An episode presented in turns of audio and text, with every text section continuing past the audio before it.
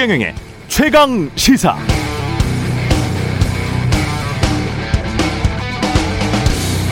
네, 어제 국민의힘 조경태 의원과 인터뷰하면서 그런 생각을 했습니다.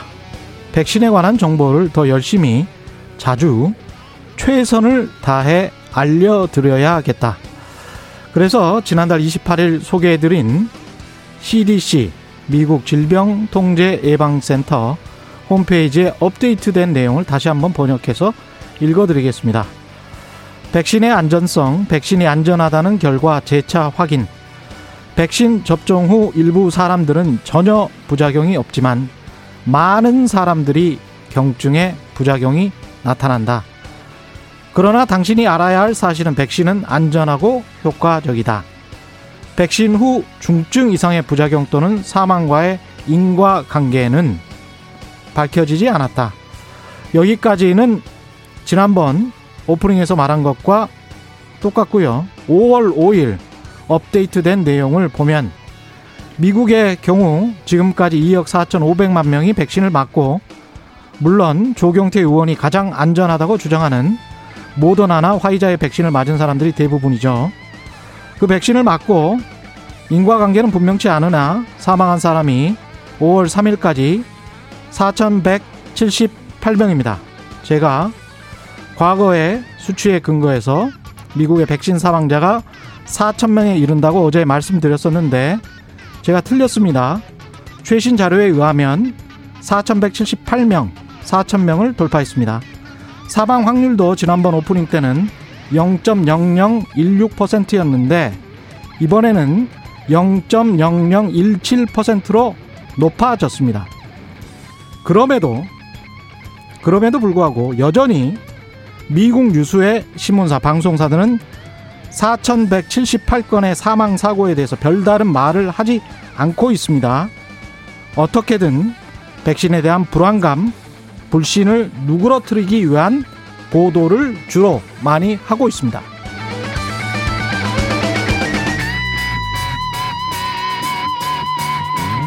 네, 안녕하십니까. 5월 12일 세상에 이익이 되는 방송 최경련의 최강시사 출발합니다. 저는 KBS 최경련 기자고요. 최경련의 최강시사 유튜브에 검색하시면 실시간 방송 보실 수 있습니다. 문자 차변은 짧은 문자 50원, 긴 문자 100원이 드는 샵 9730. 무료인 콩 어플에도 의견 보내주시기 바랍니다. 오늘 1부에서는 국민의힘 당권주자 릴레이 인터뷰 사선 중진 권영세 의원 만나보고요. 2부에서는 두 장관 후보자에 대해 공개적으로 반대 목소리를 내고 있는 더불어민주당 이상민 의원 만나보겠습니다.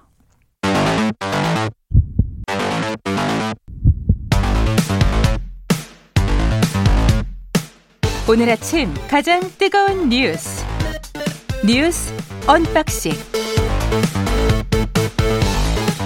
네 뉴스 언박싱 시작하겠습니다. 민동기 기자 김민아 시사평론가 나와 있습니다. 안녕하세요. 안녕하십니까. 안녕하세요. 예, 대통령이 국회에 인사청문 경과 보고서를 14일까지 보내달라 이렇게 요청을 했군요. 네, 세 장관 후보자에 대한 인사 청문 경과 보고서를 이제 국회에 요청을 한 그런 상황인데요.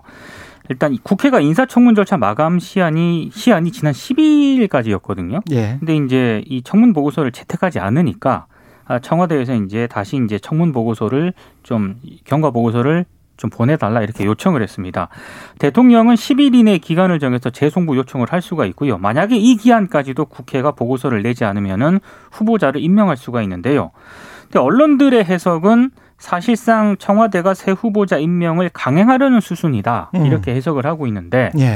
뭐 한겨레와 같은 일부 언론은 좀 다른 해석도 하고 있습니다.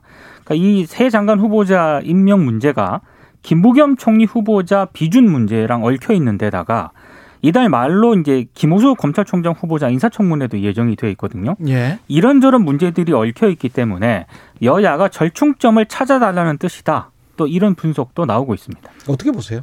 그러니까 이게 뭐 최대 열흘을 이지 않습니까? 재송부 요청 기간이. 음. 근데 열흘을 요청할 수 있는데 열흘간 더 논의해 주십시오 이렇게 요청할 수 있는데 예. 4일간 논의해 주십시오 이렇게 한 것이기 때문에 네. 이게 좀 애매하죠. 충분히 시간을 가지고 논의해 봐라인지 아니면 예.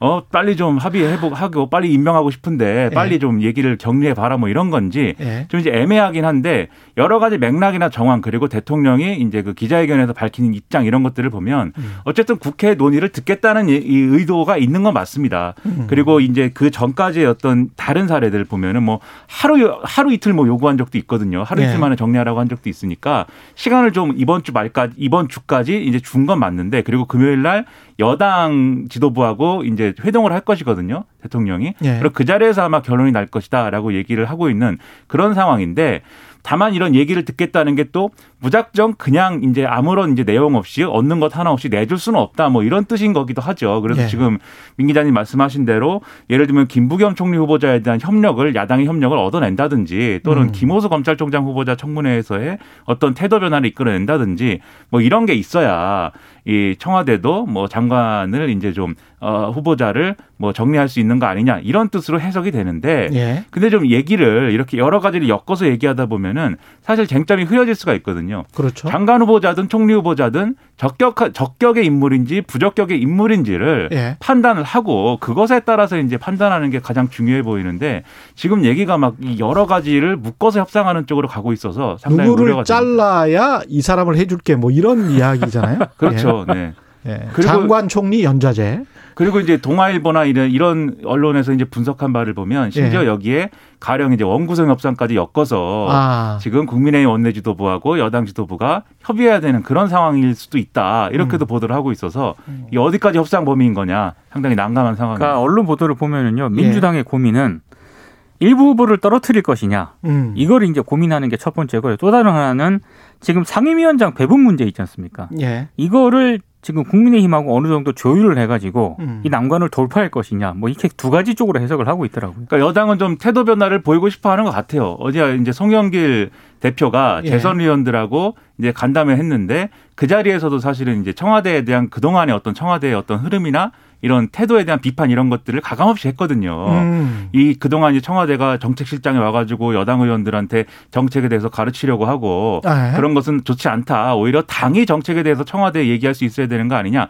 뭐 이런 얘기를 소영일 대표가 했다고 하는데 예. 변화하고 싶은 마음은 있지만 대통령이 아, 대통령이 이제 이 장관 후보자 세 명에 대해서 능력 있는 사람이기 때문에 내가 지명했다라고 말해놓은 상황에서는 예. 당장 이제 뭐 그렇지 않고 장관 후보자가 부적격이다 이렇게 얘기하기가 지금은 어려운 상황이 돼서 이게 당청 간의 문제까지도 아, 좀 발발할 수 있는 그런 상황이 또 된 것입니다. 그러다 보니까 음. 송영길 대표의 선택지가 좀 줄어든 측면이 있는데 그럼에도 이제 4일이라는 시간 동안 어떻게 그러면 뭘 갖고 뭘 가지고 야당하고 어떻게 협상할 거냐의 문제는 사실 그게 또 정치적 능력이기도 한 거거든요. 5월 12일이니까 그렇죠? 5월 14일까지 보내달라고 했는데 5월 14일 날 간담회를 또 송영길 대표랑 갔습니다. 그러니까 상견례. 자리인데요. 상견례 자리. 예, 이제 신임 지도부가 구성이 됐으니까 예. 대통령하고 여당 지도부가 상견례 자리를 갔는데 예. 문제는 만약에 이때까지 이 장관 후보자 세 명 문제가 정리가 되지 않으면 음. 결국에는 14일 이 상견례 자리에서 최종 어떤 결정이 되지 않겠느냐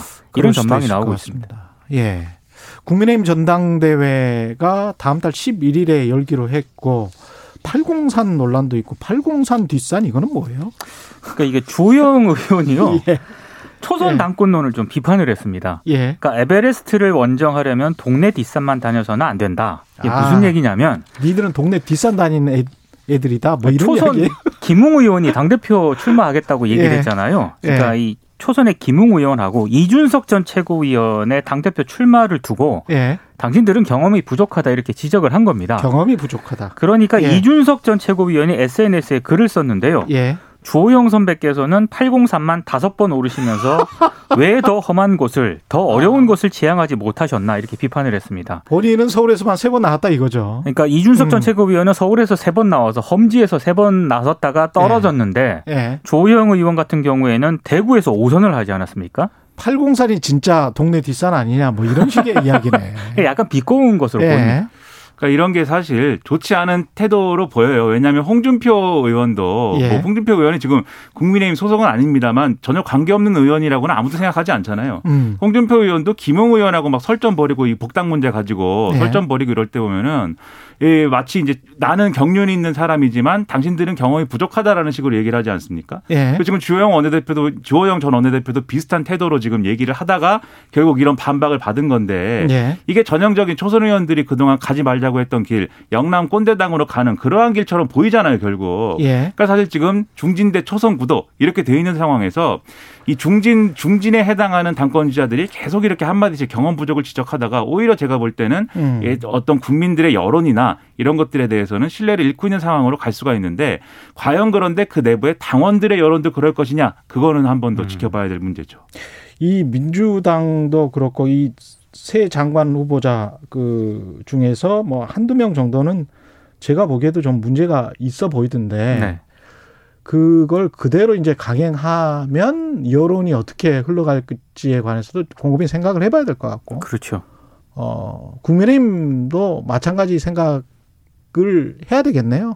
우려가 있겠네요. 그러니까 아무래도 여러 가지. 이게 예, 격화되다 보니까요. 음. 지금 조금 수위가 아, 상식적인 수준을 좀 넘어서고 있는 건 분명한 것 같습니다. 근데 양쪽 네. 모두 이제 지지층 또 당원 이 여론이 사실은 좀 부담인 건데 지금 음. 국민의힘을 예로 들어서 말씀드리면 네. 홍준표 의원의 복당 문제가 상당히 지금 뭐 첨예한 쟁점인데 지금 전당대회 나간다고 하는 이제 당권 주자들이 김웅 의원 빼놓고는 사실은 다 복당에 대해서 찬성 입장입니다. 음. 예. 지금 이 논쟁 803 논쟁에 뛰어들은 이준석 전 최고위원도 음. 홍준표 의원 복당에는 지금 찬성 입장이거든요. 예. 그런 걸 보면은 사실 이 내부의 당원들 저- 결국 전당대회는 당원의 입김이 상당히 크게 작용하기 때문에 내부의 당원 여론은 홍준표 의원도 불러와야 된다. 음. 이것에 가까운 것이고 여러모로 지금 국- 국민들이나 또는 중도층 유권자들이 원하는 그런 변화에 대해서 내부의 당원들은 지금 거부감을 갖고 있다는 거를 지금 보여주는 여러 가지 사례들이 있는 거예요. 예. 그러니까 한쪽에서는 이렇게 혁신 논쟁을 하지만 음. 실제 전당대회에서 영향을 미칠 표심이라는 것은 예. 이 혁신 논쟁하고는 또 다른 방향이기 때문에 국민의힘이 그러면 김종인 비대위가 했던 그런 혁신의 방향을 계속 불씨를 살려나갈 수 있을 거냐 음. 상당히 좀 비관적인 모습으로 가고 있지 않는가 이런 생각이 좀 듭니다. 김종인 전 비대위원장의 빈자리가 이렇게 클 줄이야. 그러니까 김종인 비대위원장 가만히 있는데 예, 점점 이제 지위가 네, 밖에 있는 사람이 굉장히 지위가 이제 올라가고 예. 있는 상황이에요. 백신 이야기 해야 되겠는데 오늘 아침에 굉장히 또 좋은 소식이 들렸습니다. 예. 그 삼성 바이오로직스가 예. 화이자와 빅딜을 해가지고요. 음. 이르면 8월부터 위탁 생산이 가능하다 이런 보도가 지금 속보로 나왔거든요. 예. 아, 만약에 이 일정대로 진행이 된다면 음. 굉장히 뭐 파란불이 청신호가 켜진 건 분명한 것 같고요. 이르면 8월부터 예. 화이자의 백신이 한국에서 생산된다는 거죠. 그러니까 삼성 바이오로직스가 이제 위탁 생산을 한다는 그런 얘기인데요. 예. 물론 이제 몇 가지 이게 숙제는 있습니다. 음. 첫 번째는 이 공장 생산 설비에 대한 승인 같은 경우에는 삼성 바이오로직스가 직접 따로 받아야 되거든요. 예. 이 문제가 하나 남아 있고 또 하나는 이 위탁 생산하는 백신 중에서도 국내에서 사용할 수 있는 백신을 확보해야 하는 것도 역시 숙제인데, 예. 근데 뭐 두 번째 같은 경우에는 만약에 이게 뭐 확정이 되면은 음. 크게 문제가 어렵지 않을 것 같은데 어쨌든 정신온 건 분명한 것 같습니다. 그러니까 이게 한국경제신문의 단독 보도인데 음. 어, 지금 말씀하신 대로 삼성 바이오로직스가 국내 생산 설비를 통해서 파이자 백신을 이제 생산한, 생산할 수 있다, 하게 될 것이다. 라는 건 말씀하신 대로 이제 희망적인 부분이 그렇죠. 분명히 있습니다. 근데 이것을 마치 이제 어, 국내의 파이자 백신 이제 수급에 큰 어떤 숨통이 트인 것처럼 얘기하는 건 아직은 이제 좀 속단하기 어려운 문제다라는 생각이 드는 게 음. 어쨌든 국내에서 위탁 생산을 한다고 하더라도 그 생산분을 어느 나라에 지금 이제 물량으로 투입할 것인지는 결국 이제 파이자가 하는 거거든요. 그렇죠. 예. 그리고 이미 우리랑 계약된 바가 있고 그 계약된 바에 대해 의해서 지금 이제 이 화이자 백신이 계속 들어오고 있는 상황이기 때문에 음. 이거를 또 앞당겨서 더 많은 물량을 이제 도입해 달라고 얘기하는 건 이제 또 다른 문제라는 거죠. 그래서 음. 이 협상과 이 협의는 또 이제 우리의 방역 당국과 화이자가 풀어야 되는 문제이기 때문에 바이오로직스가 생산하는 것이 그 풀어야 되는 문제에서의 좀 긍정적인 영향을 미칠 수는 있지만 당장 이걸 가지고 우리가 뭐 큰 어떤 파이자 백신을 많이 갖고 올 수 있다 이렇게는 아직 얘기할 수 없지 않는가 좀 그런 우려가 있습니다. 계약을 좀 자세히 봐야 될 것 같은데 계약을 네. 다 공개하지는 않을 것 같고 네, 아시아 총판 계약인 건지 네. 기술 이전 계약인 건지 그런 구체적인 내용은 기사에 없거든요. 그렇죠. 아직은. 예. 네. 그러니까 아시아 총, 위- 총판 계약만 해도 괜찮아요, 사실은. 위탁 생산 얘기만 있고 음. 그 말씀하신 대로 나머지 얘기는 지금 언론에 나오지 않았습니다. 근데 이거는 제가 어제 오프닝에 그 대통령 기자 아, 회견 연설 이야기를 하면서 네. 뭔가 혜택을 받다 지금 음. 기업으로부터 네. 그 이야기를 했거든요. 4월 21일 정우영 외교부 장관은 기업이 도와주면 백신 수급이 잘 될 것 같다라는 미래형이었고 5월 10일은 5월 10일 대통령 연설에서는 기업의 도움을 받았다라는 과거형이었어요. 근데 바로 이건 것 같아요. 왜냐하면 이 기사에도 정부 고위 관계자가 11일 대통령의 연설 다음 날 이 이야기를 전하는 거거든요. 네. 이게 익명의 고위 관계자가 이야기를 한 거지 삼성발로 지금 나온 게 아니에요. 그렇죠. 이게 지금 수순이 삼성은 조용히 있을 수밖에 없는 상황이고 왜냐하면 이정 부회장이 지금 감옥에 있으니까. 근데 그 삼성 바이오로직스와 이렇게 계약이 된 것을 사전에 알고 있었지 않았나 음. 진행되는 상황을 그래서 이제 4월 20일 정우영 외교부 장관의 이야기도 이게 진행되는 상황에서 나왔었던 것 같고 예 그런 네, 생각이 듭니다. 하나만 좀 우려 우려를 계속 예. 제가 우- 이 기분 좋은 소식에 자꾸 우려를 표하면 안 되는데 예, 예, 괜찮습니다. 그러나 저는 우려 속에 사는 사람입니다. 아이, 그럼요. 네. 평론가들은 우려를 그렇게 예. 맨날 왜 그러는지 모르겠어요. 예, 우려 김. 네, 김우려. 근데 그이 지- 지금 이제 기술 예. 이전까지는 안 됐을 가능성이 높지 않은가 생각하는 게 예. 이거 결국은 파이자 백신은 mRNA 백신이기 때문에 기술 이전하기가 쉽지 않을 거다라고 이제 많은 사람들이 얘기를 했고 음. 그것에 대한 어떤 어 굉장히 강력한 어떤 음. 어 자기들의 어떤 좀 방어 전략이 있는 거잖아요. 파이자하고 예. 모더나는 예. 그런 점에서 일단은 지금 이제 위탁 생산까지는 지금 얘기를 하고 있는데 예. 그 이상은 제가 볼 때는 어느 정도일까 사실은 좀 예단하기 쉽지 않다. 그러니까 네. 위탁 생산 국내 화이자 백신의 위탁 생산은 성신호가 들어온 건 분명하지만 예. 몇 가지 숙제도 남아 있다. 이렇게 좀 보는 게 정확할 것 같아요. 예. 산업의 포지셔닝상 원부자재를 수입하는 역할도 굉장히 중요하고 바이오 이 위탁 생산도 굉장히 좀 중요하기 때문에 제가 보기에는 생각보다 계약이 잘 돼 있었을 수도 있어요. 왜냐하면 삼성물산이 뒷배로 있는 삼성그룹 같은 경우는 원부자재 확보가 굉장히 다른 기업에 비해서 용이합니다. 여러 면으로 봤을 때 제가 보기에는 화이자도 윈윈하는 그런 계약이었을 것 같다. 삼성도 윈윈하는 김민하 평론가가 우려를 얘기했으니까 저도 저는- 한, 한 가지 우려만 예. 얘기를 한다면은 저는 우리 언론이 약간 우려가 됩니다. 음. 또 이걸 계기로 음. 이재용 사면론을 또 강력하게 들고 나오지 않을까. 해줬으니까 예. 뭐 해주라. 그런 부분에 대해서는 약간 높아지면서 좀 이걸 전해드립니다. 이걸 네. 반대급부로 뭐 사면을 한다 이런 얘기 큰일 납니다 그거는 예. 네. 이건희 회장이 어떻게 어떻게 어떤 일을 겪었는지를 예. 돌이켜 봐야 되죠. 뉴스 언박싱 민동기 기자 김민아 시사평론가였습니다. 고맙습니다. 고맙습니다. 고맙습니다. KBS 라디오 최경영의 최강 시사 듣고 계신 지금 시각 7시 37분입니다. 오늘 하루 이슈의 중심. 당신의 아침을 책임지는 직격 인터뷰. 여러분은 지금 KBS 일라디오 최경영의 최강 시사와 함께하고 계십니다. 네, 국민의힘이 다음 달 11일 전당대회를 열고 당 대표와 최고위원 등 신임 지도부를 선출하기로 했습니다. 후보자 등록은 오늘 20일 하루 동안 진행될 예정인데요. 관련해서 국민의힘 권영세 의원 전화로 연결돼 있습니다. 안녕하십니까, 의원님? 예, 안녕하십니까. 권영세 의원입니다. 의원님도 나오신다는 이야기를 들어서 예.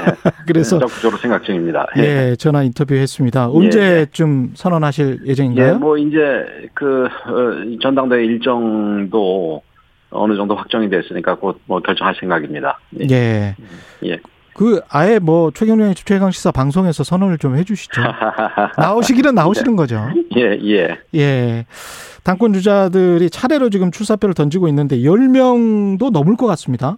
예, 음, 그렇게 지금 보도가 되는 걸로 알고 있습니다. 굉장히 뭐 경쟁이 심할 것 같은데 지금 뭐 그거는 좋은 거죠. 여러 분이 예, 나온다는 뭐 저는 거는. 그 긍정적으로 평가합니다. 뭐 어떤 예. 분은 아사리판이라고 얘기도 하지만, 예, 그, 이 지금 본인들이 예. 그냥 눈치만 보는 게 아니라, 예. 아, 적극적으로 뭐 초선들도 예. 우리 당을 내가 한번 책임지겠다 하고 나서는 부분은 굉장히 긍정적인 부분이다. 아, 이렇게 평가합니다.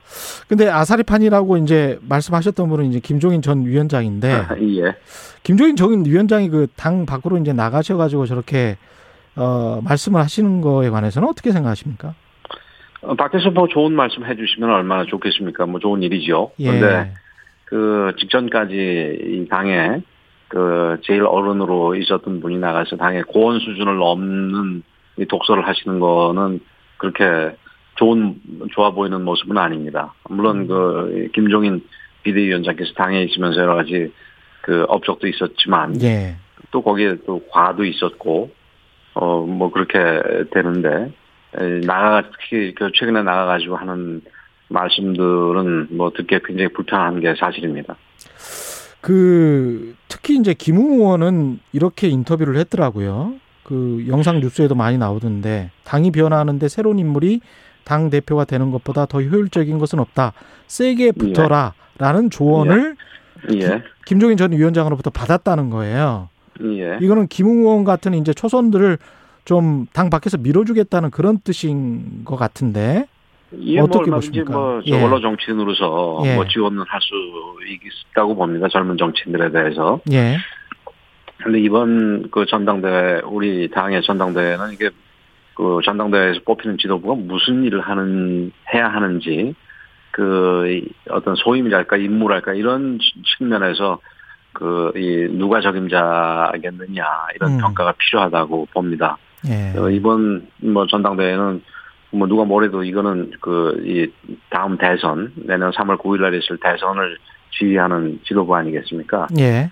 그 대선이라는 것이 굉장히 이, 이 복잡하고 어려운 과정이고 또 여당 입장에서는 뭐 보수를 괴멸시켜서 뭐 100년을 집권하겠다는 분들이니까 그 엄청나게 공격적으로 뭐 과거 저기 김대엽 사건이라든지 기양건설 사건이라든지 또 최근에 그 사칠 보궐선거에서 그 박영선 후보 측이 오세훈 시장한테 한 행동들을 보면은 엄청난 공격들이 예상이 되는데 예. 이런 부분들을 잘 그, 관리해 나가고 이러려면은 그리고 또 그 전에 이제 우리 더 우리가 더 튼튼해지기 위해서 그 짧은 시간 내에 개혁을 이뤄내서 우리가 국민들의 지지를 받는 이 신임을 받는 그런 정당으로 만들려면은 단순히 패기만으로는 부족하고 경험과 경륜이 절대적으로 필요하다.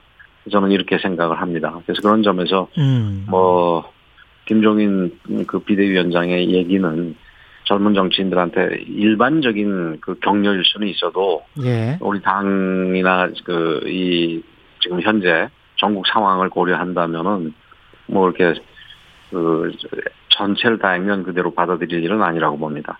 김종인 전 위원장의 이런 발언들이 실제 득표 그 국민의힘에 어떤 영향을 미칠 수 있습니까? 전당대회 때?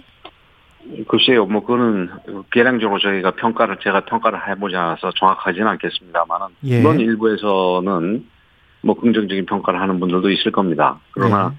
또 김종인 비대위원장이 밖에서 하는 행태를 보면은 서 오히려 그런 식의 격려를 받는 게 오히려 이 좀 역기능도 있을 수 있다 저는 이렇게 아. 생각을 합니다. 그렇군요. 당내에서는. 예. 예.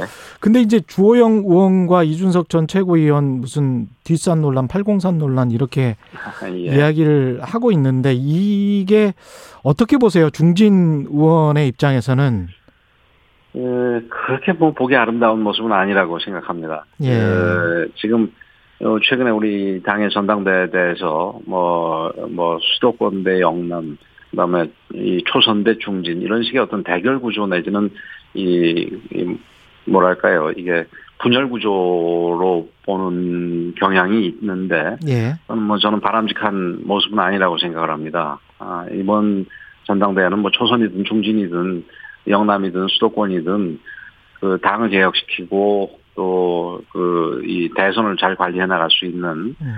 이 경륜과 패기 이 부분이 누구한테 더 이렇게 있느냐 이런 식의 그 관점에서 평가가 돼야 된다고 생각을 하는데 이게 어떤 분열적으로 어느 한쪽을 선택하는 거로 하는 것은 적절하지 않습니다. 그 일부에서는 근데 그 2030 세대 표심 이번에 굉장히 그 재보궐 선거에서 몰아줬잖아요 국민의힘에 아, 예, 그렇죠. 그런 것들 생각하고 또 어떤 쇄신이라는 측면에서 봤을 때 다선들의 이선 후퇴론 이런 네. 이야기를 하는 사람들도 있어요.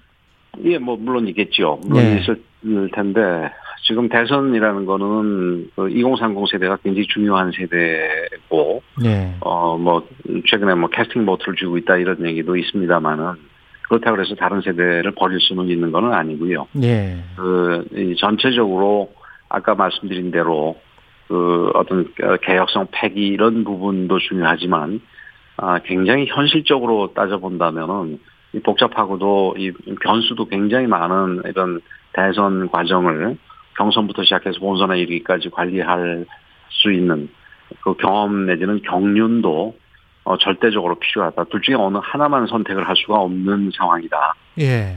저는 이렇게 생각을 합니다.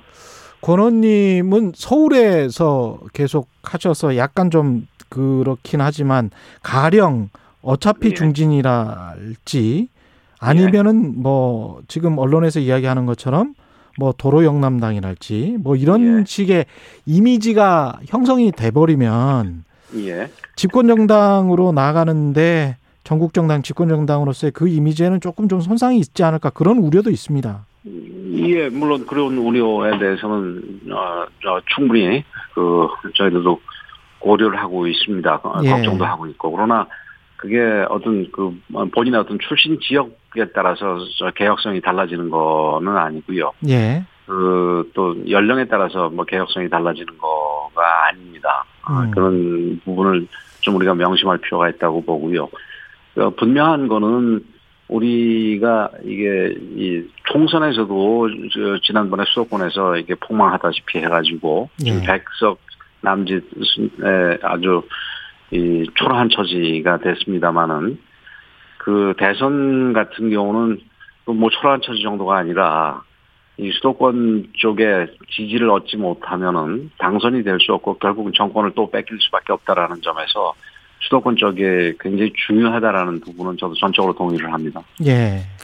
그 대선과 관련해서 당 후보가 사실은 딱 마땅치는 않잖아요. 지지율만 놓고 보면. 그렇죠. 현재 당내 후보는 뭐 굉장히 좀 지지율이 안 좋은 상황이죠. 예. 그런 상황에서 이제 홍준표 의원 무소속 의원인데 복당 절차 받겠다고 밝혔는데요. 이 부분은 어떻게 예. 생각하십니까? 우선 그 당내 후보 상황과 관련해 가지고 예. 지금 그 사회자께서 말씀하신 대로 지금 지난 4월 7일 보궐선거에서 우리가 압도적으로 이기긴 했습니다만 서울에서도 예. 그 어, 지금 내년 대선도 그럴 것이다 이렇게 이게 좀 안심하는 분위기가 당내에 조금 생긴 것 같은데 굉장히 전 음. 경계할 부분이라고 생각이 됩니다. 지금 네. 말씀하셨듯이 지금 우리 당내에서는 후보들의 지지율이 그 예상되는 후보들의 지지율이 굉장히 미미한 상태고 이 밖에 있는 후보 뭐 노골적으로 얘기해서 윤석열 전 총장 같은 경우는 네. 어, 지지율은 굉장히 높습니다만은 아직 정치 선언도 안 했고 그렇죠. 또 뭐, 이, 저는 낙관적으로 봅니다만 우리 당으로 올 거라고 낙관적으로 봅니다만은 낙관적으로 보시는군요. 예, 예, 봅니다만은 그, 뭐, 제3지대론을 주장하는 분들도 굉장히 많이 있지 않습니까? 바깥에서. 예.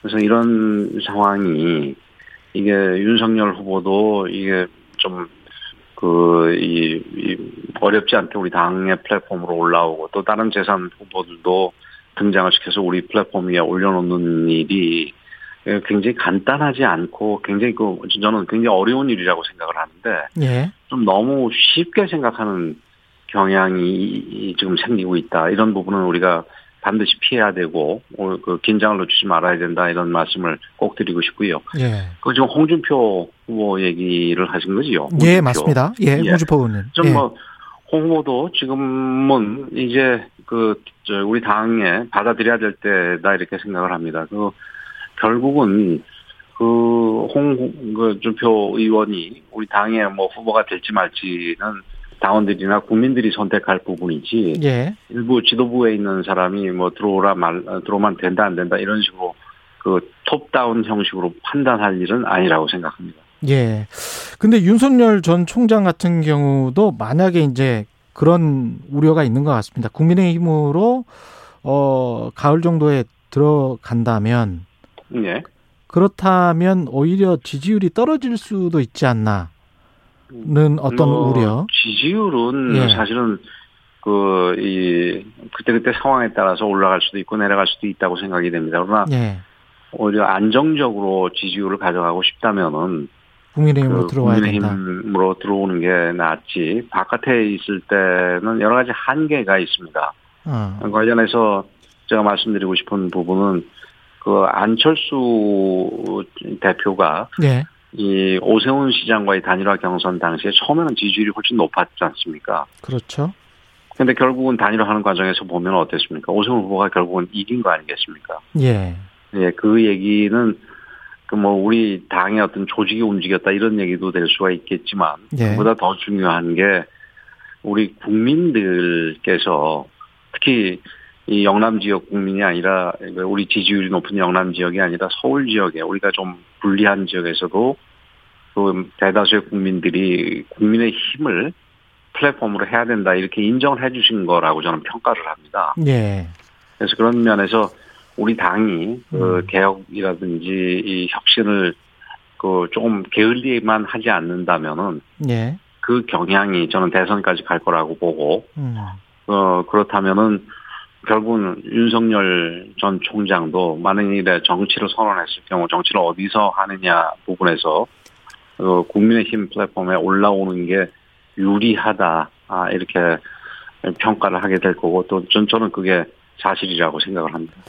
당 대표가 되시면 또 여야 관계도 굉장히 중요할 텐데요. 예. 지금 예.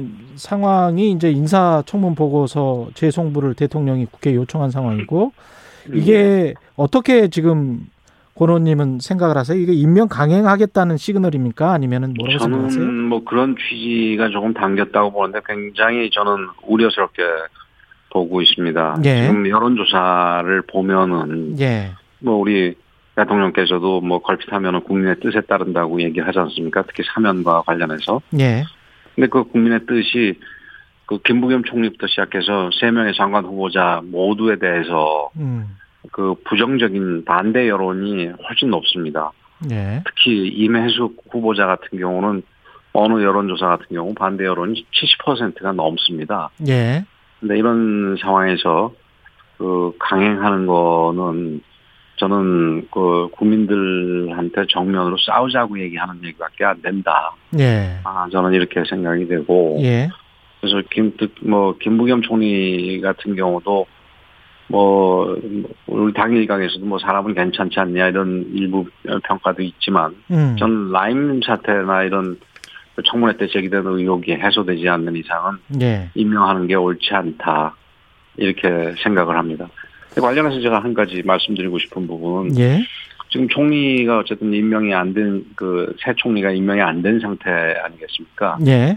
그런 상황에서 정세균 총리가 음. 전 총리가 전 총리. 예. 아, 예, 아무리 그 본인의 정치 일정이 급하다 하더라도 이런 식으로 후임 총리가 임명이 되기 전에 나가버리는 거는 굉장히 무책임한 일이다. 지금 아. 총리가 공, 공백 상태 아니겠습니까? 아, 그것도 그러네요. 생각을 해보니까. 예. 보통은 장관 후보자가 국회에 계류가 돼 있으면 지금 보통 하, 하잖아요. 그렇죠. 장관들은. 그렇죠. 총리도 마찬가지였죠. 예. 그것도 근데 이런 식으로 어. 뭐 본인이 뭐 대선 후보를 하기 위해서 급해서 일찍 나가신 모양인데 음. 그뭐 총리도 뭐 저- 저기 그 지금 뭐 아, 지내셨고 그다음에 예. 국회의장까지 지내셨으면 경륜이 아주 많은 분인데 예. 이런 식의 어떤 선사후공의 태도를 보이는 건 음. 저는 그 절대 귀감이 아니다 음. 귀감이 될 수 없다 이렇게 생각을 합니다. 알겠습니다. 마지막으로 이제 당 대표 출마를 하시니까 내년 대선까지 네. 전략도 세워야 될 거고 어떤 부분을 제일 고려해야 된다고 보시고 왜 권영세가 당 대표가 돼야 된다 이렇게 생각을 하시는지요? 음, 첫째는 이제 뭐 우리 당이 좀 개혁을 해야 되고 두 번째는 대선 관리를 잘 해야 된다고 생각을 한다고 말씀을 드린 바가 있는데 예, 그 제 경우 수도권에서만 4선을 했습니다. 그렇죠. 그래서 그런 면에서 뭐 개혁 그리고 또 개혁 당 개혁에 대해서 끊임없이 주장을 해왔던 사람으로서 개혁성도 충분하고 예, 또 무엇보다도 대선에 한 세 번의 대선에서 핵심적으로 관리해서 두 번은 승리를 이끌어냈고 음, 그다음에 2017년에 반기문 총장님을 도우면서는 뭐 실패를 했습니다마는 예, 저는 오히려 어떤 면에서 그 실패 경험이 지금 상황에 자산이 될수 있다. 굉장히 적용이 될 수 있는 사례다. 예, 아 그렇기 때문에 그런 그 경험이 예, 그 우리 그 내년 대선 승리에 예, 도움이 될 가장 것이다. 큰 도움이 된다 이렇게 생각합니다. 국민의힘 권영세 의원이었습니다. 고맙습니다. 예, 고맙습니다.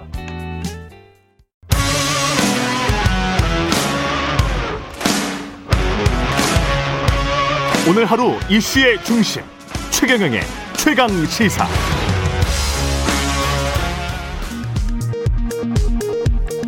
라디오 정보센터 뉴스입니다.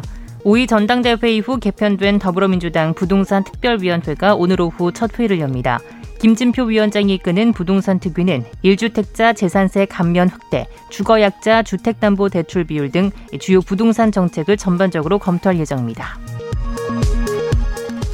더불어민주당 송영길 대표는 오늘 평택항부두에서 화물 컨테이너 적재 작업을 하다가 숨진 고 이선호 씨의 사고 현장을 찾아 안전 위험 요소를 점검하고 현장 최고위원회를 열어 재발 방지 대책을 논의합니다. 계열사 부당 지원 의혹을 받는 박삼구 전 금호아시아나 그룹 회장의 구속 여부가 오늘 결정됩니다. 박 전 회장은 아시아나항공 등 계열사를 이용해 총수 지분율이 높은 금호 고속을 부당하게 지원한 혐의를 받고 있습니다. 한인 4명을 숨지게 한 미국 애틀란타 총격범 로버트 에런 롱이 살인, 흉기 공격, 총기 소지, 국내 테러리즘 등 혐의로 기소됐습니다. 현재 검찰은 롱에게 증오범죄 혐의를 적용하고 사형을 구형하겠다는 의향을 밝혔습니다. 지금까지 라디오 정보센터 뉴스 아나운서 장수연이었습니다. 여러분은 지금 KBS 1라디오 최경영의 최강 시사와 함께하고 계십니다. 네, 임혜숙, 박준영 두 장관 후보자의 임명을 반대하는 목소리가 여당에서 처음으로 공개적으로 나왔습니다. 최소한 두 분은 민심에 크게 못 미친다. 장관 임명해서는 안 된다. 미룰 일이 아니다. 그게 민심이다. 송영길 대표, 윤호중 원내대표가 대통령에게 장관 임명 반대를 분명히 표명해야 한다.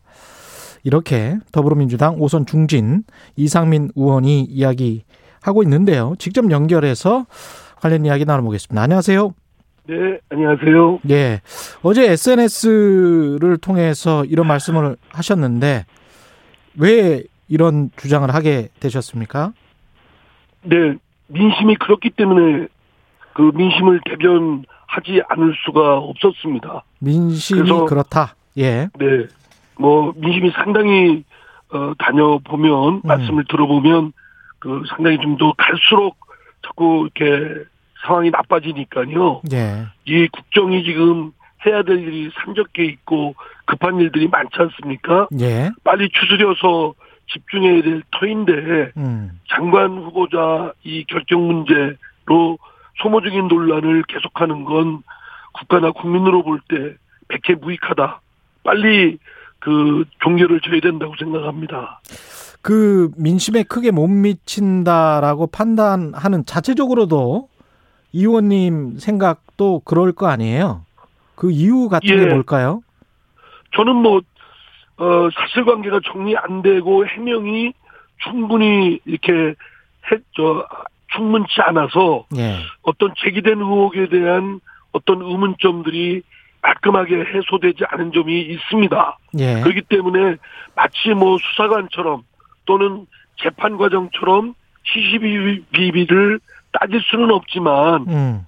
전체적으로 드러난 그런 여러 가지 문제점 의혹들을 살펴볼 때 공직 수행을 하는데 온전한 리더십을 어, 발휘하기는 어렵다. 왜냐하면 온전한 리더십은 국민들의 신임으로부터 나오는 건데 그렇습니다. 국민들의 신임이 없는 또는 희화되고 있는 이 상황에서는 장관 직책에 그 온전한 리더십이 가능하겠느냐 음. 이런 근거 때문에 말씀을 드리는 겁니다. 좀 더 구체적으로 어떤 부분이 민심에 크게 못 미친다고 판단하시는지요? 예, 뭐 그 논문에 관련된 부분들은 과학기술계 분들한테 또는 학자 교수님들한테도 제가 자문을 얻어보기도 하고 그랬는데요. 예. 거의 이구동성으로 아, 이런 것은 연구계나 또는 교수사회에서는 용납할 수 없는 일들이다. 예. 어, 그 아주 심한 그 이렇게 저 모욕적인 표현까지 쓰는 분들도 계시고 예. 또 그것이 이제 일반 시민들한테도 같은 생- 더 하면 더했지 적진 음. 않고요. 예. 또어 그 어, 어쨌든 공금을 갖고 음. 해외에 출장 나가야 되는데 가족들과 함께 갔다라는 거에 대해서는 음. 정서적으로 우리 사회에서는 아직까지 받아들이지 않는 부분이다. 뭐 외국에서는 어떻다 뭐 어떻다 하지만 각 사회마다 갖고 있는 문화적 또는 정서적 기준이라는 게 있지 않습니까? 그렇죠. 아직까지 그렇지 않았는데 갑자기 지금 어, 장관 후보자의 경우에만 음. 예외적으로 그걸 어, 관행적이었다 뭐 이렇게 하는 건 그거는 어, 이연령 비연령이다라는 생각입니다. 지금 말씀하시는 거는 임혜숙 어, 과기부 장관 후보자 말씀하시는 거고요. 예. 네, 네. 또뭐 박준영 후보자의 경우도 어쨌든 드러난 어, 그런 것들이 뭐 들어보면 구구절절 어, 이런 사정이 있고 저런 사정은 있겠죠. 예. 그러나 그게 어, 정도가 너무 지나치다. 음. 또 일반 어, 시민들이 볼 때는 너무 희화할 정도로 좀 지나치다라는 것이 예. 대체적인 생각들이신 것 같습니다. 예. 그렇다면 이건 청와대의 인사검증 실패다 이렇게 생각을 하십니까? 뭐 추천이나 검증 과정에 있어서 모든 게 완벽할 수는 없겠죠. 예. 잘, 뭐 그게 의도적으로 그럴 리가 있겠습니까? 음. 하다 보면 어 구멍 생기는 것도 있고 미처 못 본 부분도 있는데 예. 어쨌든 그러나 그러 나중에 그러한 사실이 발견 아 발견이 됐다면 그러면은 추천과 인사 검증 과정은 보완이 필요하다는 것은 틀림없는 것이죠. 음. 의원님 외에도 민주당 내에서 이런 우려, 걱정의 목소리를 내는 사람들이 있나요? 예, 맞습니다. 많아요. 예. 근데 왜 표면화가 네. 되지가 않죠? 아니 내부적으로는 예. 어, 이런 걱정의 목소리들을 내지만 예. 지금 당이 어쨌든 어려운 입장이고 음. 또 총력을 기울여서 해야 될 입장인데 예. 자꾸 이제 이런저런 얘기가 나오면 분열적 것이 분열적 그런 모습이 비춰지면 예. 국민들도 불안해하시고 또 국정 수행에도 어, 지장이 있을까 이런 걱정을 하는 분들도 상당히 많은 거지요. 그렇다고 원활한 소통이라는 측면에서 본다면 당연히 할 말은 해야 되는 것 같기도 한데요. 새 네, 지도부는 그- 그럼- 어떻게 해야 될까요? 그러면 네, 송영길 대표를 포함한 새 지도부 있지 않습니까? 윤호중 네, 원내대표. 네. 이게 그러니까 반대 송영길 대표가 예. 이제 윤호중 대표가 최근에 이제 손출된 당 지도부 아니겠습니까? 예. 어, 민심도 잘 아실 테고요. 예. 뿐만 아니라 국회의원들의 뜻을 물으려면 의원총회도 해- 해소 의원총회를 통해서 표출된 의견도 주- 중요하겠지만 설문지만 돌려도 금방 알 수 있는 부분이라고 생각됩니다. 설문지만 저는- 돌려도 알 수 있다. 예, 예. 지도부가 몰라서 어, 어떤 행동을 못한다 이거는 아닐 거라고 생각되고요. 예. 여러저러 고민이 있겠지만 그럼에도 불구하고 이럴 시간을 끌고 어, 갈수록 어, 하면 오히려 백해무익하다 소모적인 논란만 증폭된다라는 차원에서 지도부가 부담을 안고 대통령께 진언을 해야 되고 음. 어, 민심을 수습하고 반영하는 방향으로 나가야 된다고 생각합니다. 그 대통령이 14일까지 그 국회에 의견을 달라라고 이렇게 다시 이야기를 했단 말이죠. 그러면 그때 여당의 입장을 명확히 전달해야 된다. 누구는 되고 야- 누구는 안 된다. 이런 거를 명확히 전달해야 된다. 그런 말씀이시네요. 예, 지금. 그렇습니다. 야당은 뭐 입장이 이제 분명히 이제 공개적으로 표출이 됐지 않았습니까? 예. 이제 우리 여당 입장만 어 정리가 되면 될 거라고 생각됩니다. 예. 그것을 어 전달할 어 기회에 있는 분은 당 대표와 원 대표이니까 예. 부담스럽고 여러 가지 고민스러운 부분은 있겠지만 있겠지만 그러나 선택을 할 수밖에 없는 상황이라고 생각됩니다. 결단의 음. 문제지 예. 숙고의 시간은 아니라고 생각됩니다. 아, 결단을 해야 된다.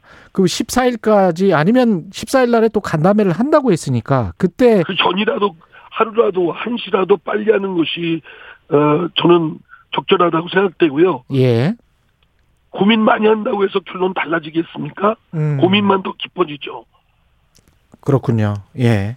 김부겸 총리 후보자와 관련해서는 어떻게 생각하세요? 야당은 연계해서 지금 이야기를 하는 모양새인데, 그러니까 모든 것이 지나치면 어 모자람보다 더 나을 거 없다 이런 말씀들이 있지 않습니까? 예. 그 야당의 주장도 너무 억지 주장이다. 어, 국무총리에 대한 인준 절차는 헌법에 규정되어 있는 절차입니다. 예. 이것은 야당이 거부하고 뭐 어, 이, 한다고 해서 거부할 수 있는 성질이 아니라 반드시 인사청문회를 하면 국회의원 전원의 인준 절차를 통해서 그 임명 여부가 결정짓도록 되어 있습니다. 예. 그렇기 때문에 국, 헌법에 정해진 절차대로 인준 절차는 국회 국무총리에 대한 인준 절차는, 절차는 절차대로 진행을 하고 예. 장관에 대한 부분은 장관의 그 부분은 별도로 또 협상이나 의논은 해야 된다. 이것이 균형 있는 방법이지. 음. 그냥 다 어, 송두리째 모두 다 비토하고 거부하고 안 된다. 이러면 국정을 마비시키겠다는 떼거지에 불과하다. 예. 그 또한 국민들로부터 외면을 받을 것이다라는 말씀을 감히 드립니다. 법사위원장 자리 가지고 계속 이 여야가 그 격화되고 있잖아요. 네네. 어떻게 생각하십니까?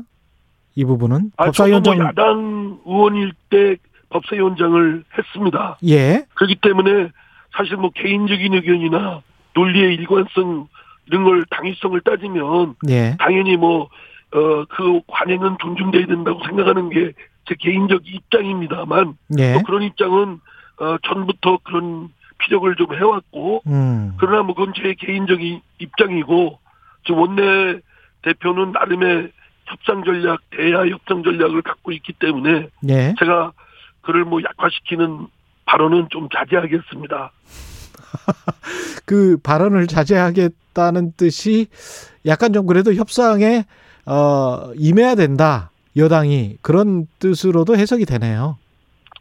글쎄요, 제 개인적인 생각을 제가 쉽게 말하기가 잘- 예. 잘못하면 제가 그냥 저 당내에서 예, 나쁜 사람이 되니까. 수, 예, 예, 알겠습니다. 협 야당과의 협치의 가능성도 어, 어느 정도 열어두고 말씀하시는 것 같습니다. 지금 그러니까 보면. 뭐 아니 어느 어, 주제든 예, 어느 의제든 예, 그 배제시키고 논의할 수 있다 어, 노- 논의를 해야 된다는 건 있을 수 없고요. 예. 모든 걸 다 논의를 해야 되는 건 그 여야 협상 간의 그건 뭐 절대적인 원칙이라고 생각됩니다. 예.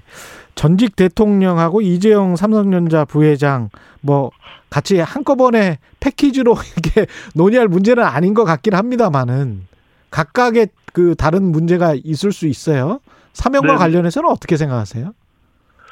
어, 사법정의도 매우 지켜야 될 원칙이고요. 예, 또 여러 가지 특수한 상황을 고려할 때 그 필요성을 함께 저울질을 해야 되는데 저 개인적인 생각으로는 과연 이재용 어, 부회장 건의 경우에 최근에 이제 사면론 경제 회복이나 백신 문제, 뭐 반도체 문제를 해결하기 위해서 어 삼성 그 이재용 부회장을 사면해야 된다 뭐 이런 논의가 있지 않습니까? 예, 근데 그 부분은 저 개인적으로는 납득하기 어렵습니다. 음, 이재용 부회장의 어, 경제 범죄를 어, 전 범죄 또 어, 형사 범죄를 저지른 그 정도와 예, 지금 특별한 사정을 헤쳐나가야 되는데 이재용 부회장의 필요성이 이게 잘 맞아 떨어지지가 않아요. 음, 이재용 부회장이 어, 교도소 밖에 있다고 해서 갑자기 뭐 어떤 상황이 어, 어,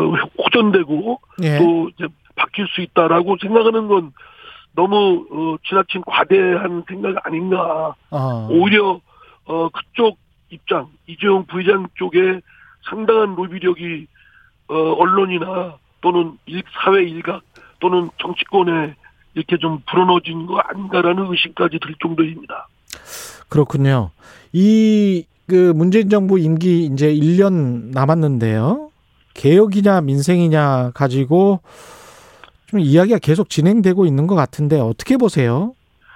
저는 지금 최고의 그 국민들의 그 삶은 삶에 대한 그 문제 해결은 민생 회복이라고 생각합니다. 예. 지금 코로나 위기 극복해야 되고 하기 위해서 백신과 치료제를 확보해야 되고 그리고 경제에 엄청난 어려움을 겪고 있는 양극화가 심화된 예. 또 코로나 때문에 가중된 분들에 대한 어떤 지원책을 획기적으로 하는 문제, 또 청년 일자리 문제가 쉽게 풀어지지는 않지만 그러나 우리가 집중해서 해야 될 아젠다들이 있기 때문에 예. 여기에 저는 최우선 순위를 둬서 해야 될 것이고요. 예. 물론 사회의 여러 개혁해야 될 과제들도 해야 됩니다. 해야 음. 되지만 우선적으로 해야 될 일이 있는 거 아니겠습니까? 음. 그리고 그 어, 민생 회복을 바탕으로 해서 국민의 신임을 얻은 다음에 그 국민의 신임을 바탕으로 해서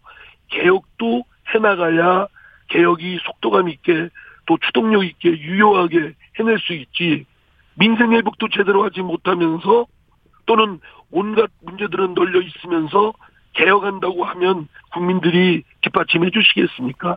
예. 그건 공허한 얘기라고 생각합니다. 이- 이상민 의원님이 대전이 지역구시죠? 네, 대전 유성입니다. 대전 유성도 집값 많이 올랐습니까? 많이 올랐습니다. 재산세 부담이 예. 어, 그 부동산가 오르는 것과 연동해서 어, 재산세와 또 건강보험료 이런 것들이 예. 올라가서 예. 이것들에 대한 불만이 어, 굉장히 많습니다. 지역 구민들이 그런 이야기 많이 하죠. 예, 누가 뭐 예. 이사 갈 것도 아니고 이거 팔아서 음. 돈 챙길 것도 아닌데 일가구 어, 일주택자들 같은 경우에 예. 예, 예, 예. 예. 재산세만 잔뜩 올려놓고 음. 이게 뭐냐 이게 하면 불만이 많습니다. 어떻게 해야 된다고 보세요? 제가 부동산 전문가가 아니기 때문에 제가 뭐 섣불리 어떻다고 얘기하기가 예. 좀 어려운 입장이고요. 예. 상당히 복잡한 문제입니다. 음. 나름대로 정부가 노력은 했지만 사실은 풍선 효과 뭐 이렇게 이걸 해결하다 보면 저런 문제가 생기고 저런 문제를 또 해결하려고 하다 보면 어 이런 문제가 생기는 것이 참 복잡한 문제이기 때문에 어 많은 전문가들과 또 어, 국민들의 뜻을 잘 좀 헤아려서 조심조심 이렇게 차근차근 해나가야 된다. 예. 이거를 일거에 해결할 수 있다고 생각하는 건 오히려 사태를 그르친다고 생각합니다. 예. 의원님께서 공동 발의자로 참여한 평등 및 차별 금지법이 있어요. 네, 네. 이른바 평등법. 이거는 어떤 의미가 있나요? 어, 인간에 누구나 존엄하지 않습니까? 예. 다 그 존엄하다는 측면에서는 다 똑같이 차별받아야 되지만 사회 구석구석에는 장애인 차별이라든가 인종 차별이라든가 또는 성소수자 차별이라든가 또 경제력 때문에 차별받는다든가 뭐 어, 나이 드셨다고 해서 차별받는다든가 이런 일은 없어야 되지 않겠습니까? 그렇죠. 그럼에도 예. 불구하고 여전히 현실은 차별이 있고 웅덩이가 파여져 있고 높다란 성벽이 있기 때문에 음. 그런 높다란 성벽을 없애고 파여진 웅덩이를 메꾸자는 그런 취지의 법입니다. 그렇군요. 그 이제 뭐 이상민 의원님 저 뭡니까 대통령 후보로는 나가시지는 않는 거죠? 아유, 저는 뭐 부족한 게 많은 그렇죠. 사람이 그런 걸 꿈도 못 꿔봤어요. 예. 근데 당 내에서 이제 대통령 후보와 관련해서 어 대선 경선 연기론 이야기 나오고 당내 분위기가 어떻습니까? 무- 누군가 아, 대선 후보에 어떤 줄을 대고 뭐 이런 분위기가 형성이 돼 있습니까? 글쎄요, 뭐그 의원들은 직접적으로 이제 대선 경선 과정에 어, 참여는 못하도록 당원 당규에 규정이 되어 있습니다. 예. 그래서 노골적으로 되어 있지는 않지만 친소 관계에 따라서 또는 자신들의 가치 방향이나 정치적 또 선택에 따라서 뭐 이렇게 좀 도와주고 하고 하는 건 어, 있는 것 같습니다. 그러나 좀뭐 나뉘어 그게, 있군요. 예. 예, 그러나 뭐 그렇게 뭐 전체적으로 분위기가 뭐 쏠려가거나 그렇지는 않습니다. 그 대선 경선을 일단 좀 연기하자. 우리가 너무 빨리 한다 민주당이. 그 안에서는 그런 이야기가 있나요? 글쎄 거기에 관해서는 어떻게- 별로 예. 저도 언론을 통해서만 듣고 있고요. 예. 그게 뭐, 어, 더불어민주당 내에서 뜨거운 쟁점이 지금 아직은 뭐 그렇게 아닌 것 같습니다. 뭐 아, 일부. 예. 제기하는 의원들이 있고 반박하는 의원들이 있는데 음. 저는 이 문제도 예. 그렇게 어, 어, 뜨거운 논란이 될 그런 성격은 아니라고 봅니다. 그게 중요하냐? 예, 예. 그렇게 예. 중- 국민들 입장에서 중요한 것이 아니기 때문에 예. 이런 문제를 증폭시키고 뭐 이렇게 논란을 벌이는 건 자승자박이라고 생각합니다. 그것보다는 코로나 그 다음에 양극화 이 문제가 제일 중요하다. 이런 제일 말씀이시네요. 중요하지 않겠습니까? 국민들 입장에서는 예. 그걸 해야 되는 것이 정치의 역할이고 예. 정당의 역할이라고 생각합니다. 알겠습니다. 오늘 말씀 감사하고요. 더불어민주당 이상민 의원이었습니다. 고맙습니다. 네, 감사합니다. 공정, 공익, 그리고 균형. 한 발짝 더 들어간다. 세상에 이익이 되는 방송. 최경영의 최강 시사.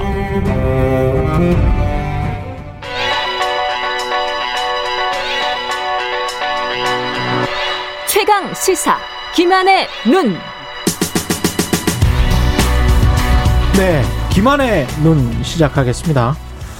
한강 공원에서 사망한 대학생 보도 의혹이란 이름의 추측과 과장. 네. 이 보도에 문제가 있다. 지금 일단 기본적으로 보도 양이 너무 많습니다. 그왜 이렇게 관심이 많나요? 네. 그 미디어오늘이 집계한 거에 따르면 예. 그 대학- 실종된 대학생 손정민 씨가 발견된 지난달 30일부터 예. 5월 10일 6시까지 음. 포털 다음에 송고된 관련 기사만 2,340건입니다. 2,340건. 예, 그러니까 이게 뭐 언론- 언론에 계시니까 알겠지만 예. 이게 이제 하나의 사건이 열흘 동안 예.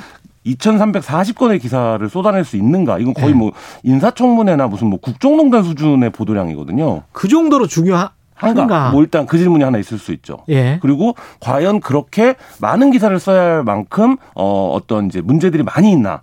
이것도 또 한번 짚어볼 수 있죠. 저도 초기에 이 네. 기사들을 보면서 만약에 반포 한강공원이라는 반포라는 지리적 특성, 네. 어, 서울에서도 가장 비싼 아파트 단지가 있는 곳 옆에 네. 한강공원 거기에 의대생 네.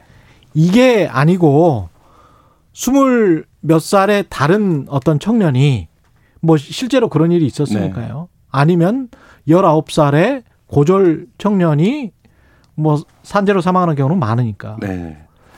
그런 이- 지적들 이게 이게 뭐지 그런 생각은 들어요. 그런 지적들도 많이 나오고 있습니다. 뭐 신분이나 예. 계급 때문에 더 음. 이제 뭐 어떤 어떤 죽음들은 더 의미가 있는 것으로 치부되고 예. 또 어떤 죽음들은 아예 언론에 관심도 받지 못하는 이런 상황. 뭐 바로 지금 이제 그 평택항에서도 그 음. 하청 노동자가 사망하는 젊은 하청 노동자가 사망하는 일도 있었는데요. 네. 그래서 이제 이 손정민 씨의 죽음은 굉장히 비극이죠. 개인과 유가족 입장에서는. 그렇죠. 근데 이제 언론이 이것을 단순히 클릭의 수단으로 삼고 있는 것은 아닌가 음. 이런 좀 각성이 필요하다는 거고요. 예. 그 아까 이제 제가 기사 건수를 말씀드렸는데 이 기사를 어떤 언론들이 썼나라고 보면 어 머니투데이, 이데일리 이런 언론들이 거의 100건 가량을 썼어요. 근데 이들은 경제지입니다. 그러니까 사회면을 주로 사회 기사를 주로 쓰는 매체가 아니라 예. 경제 기사를 쓰는 주로 매체고 이들의 보도량이 얼마나 많은 것이냐면 음. 뉴스 통신사인 연합뉴스가 61건을 보도를 했으니까 야 연합뉴스도 많이 썼네. 네, 쓰기는. 엄청 많이 쓴 거죠. 근데 예. 이런 연합뉴스보다도 1.5배를 썼다는 거죠. 이거는 전형적으로 이게 이제 지면용 기사는 아니라는 거거든요.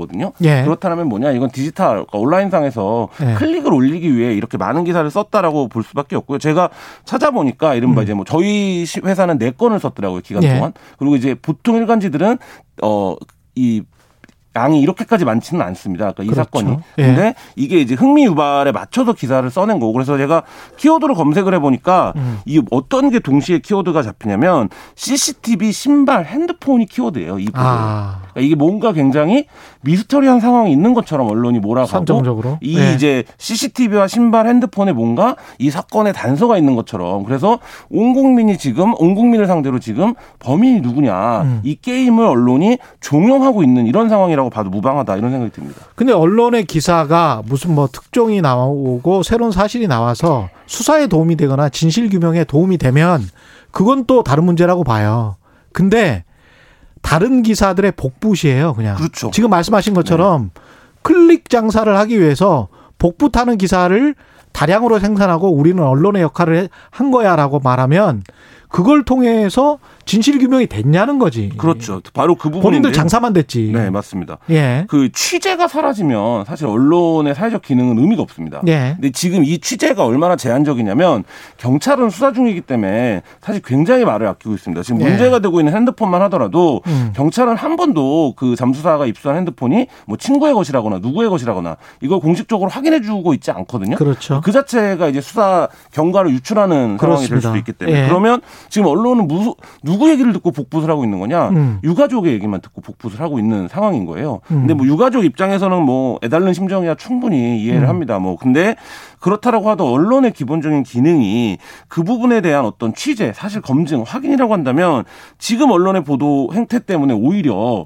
어, 수사가 언론의 보도를 해명해야 되는 예. 그리고 언론의 보도가 사실이 아니라는 걸 매일매일 설명해야 되는 뭐 이런 상황이고 이게 굉장히 행정력이 낭비되는 상황이고 그러면 또 언론은 경찰 수사가 더디다고 또 거꾸로 지적을 하고 그리고 사회적으로 굉장히 좀 이 사건에 대해서 어떤 불신이 을만 조장하는 예. 이런 행태로까지 지금 전개되고 있는데 뭐 저도 언론에서 언론밥을 먹고 있지만 예. 과연 이렇게까지 해야 되는가 우리는 예. 왜 어떤 순간에 멈출 수 없는가 예. 언론사들의 이런 행태가 뭐 이런 좀 씁쓸한 마음이 듭니다.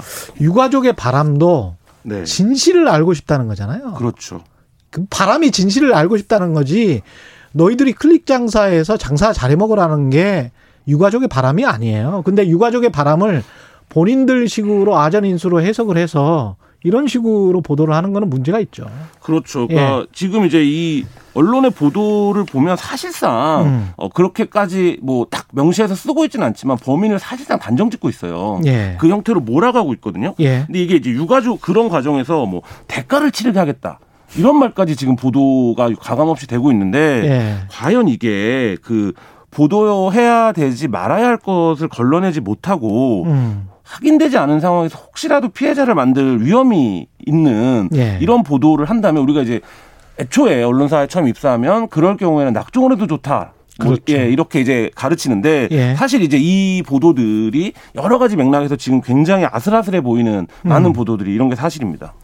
이게 사실은 방송사도 그렇고 화재랄지 수해랄지 이렇게 굉장히 그렇죠. 남의 피해를 어떤 시청률이나 청취율에 이용을 하면은 안 되거든요. 네.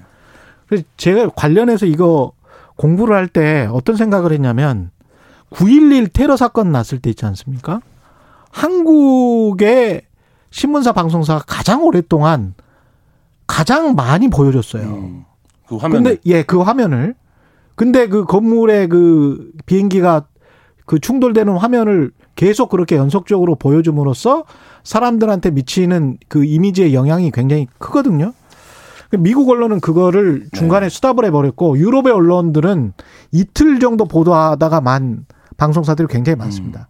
이 여러 가지를 지금 언론이 고려를 해야 되는데 그게 남들이 계속 하고 이른바 장사가 되니까 계속하는 측면이 있다는 걸 부인할 수가 없습니다. 네, 맞습니다. 저널리즘의 가장 기본적인 원칙은 사실 확인이고요. 예. 이 사실 확인이 되지 않는 저널리즘은 음. 어뭐 선전 선동 소설과 구별되지 않습니다. 예. 지금 언론 행태가 저널리즘에 입각한 것인지 음. 아니면 이것을 최대한 자극적으로 포장해서 전달함으로써 뭐 선전 선동을 하고 있는 예. 이런 이제 행태인지 이게 이제 언론인들이 스스로 위상이 낮았다고 많이 자조를 하는데 예. 이런 형태의 보도들이 언론의 위상을 낮추는 건 아닌지 음. 어, 이 점에 대해서 좀 진지하게 고민이 좀 필요한 시점 입니다. 특히 코로나 백신과 관련해서 네. 이렇게 사망 사고 보도를 왜 미국 언론들이 꺼려하고 잘 안 하는지 그렇죠. 제가 아까 말씀드렸지만 네. 4천 건이 넘게 일어났거든요. 왜안 하는지에 관해서 좀 생각을 해보시기 바랍니다. 거기서 제발 사실 좀. 확인을 안 하고 숫자만 전하면 선전선동이 되는 겁니다. 예. 그거는 양의 문제가 있습니다. 청취자 HLB님은 현대제철 하청노동자의 비극적 주인과 대비된다. 청취자 9673님 자극적 코드만 넘어서 이 사단이 나는 것 같습니다. 이런 말씀 하셨고요. 예. 김한혜 누리였습니다. 감사합니다. 예. KBS 라디오 최경 최강 시사 2부는 여기까지고요. 일부 지역국에서는 해당 지역 방송 보내드리겠습니다. 고맙습니다.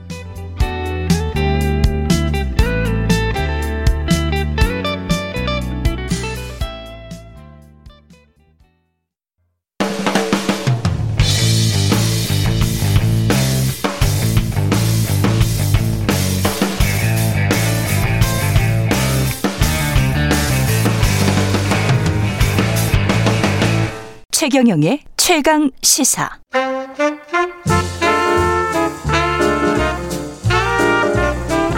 세상의 모든 뉴스를 탐구합니다.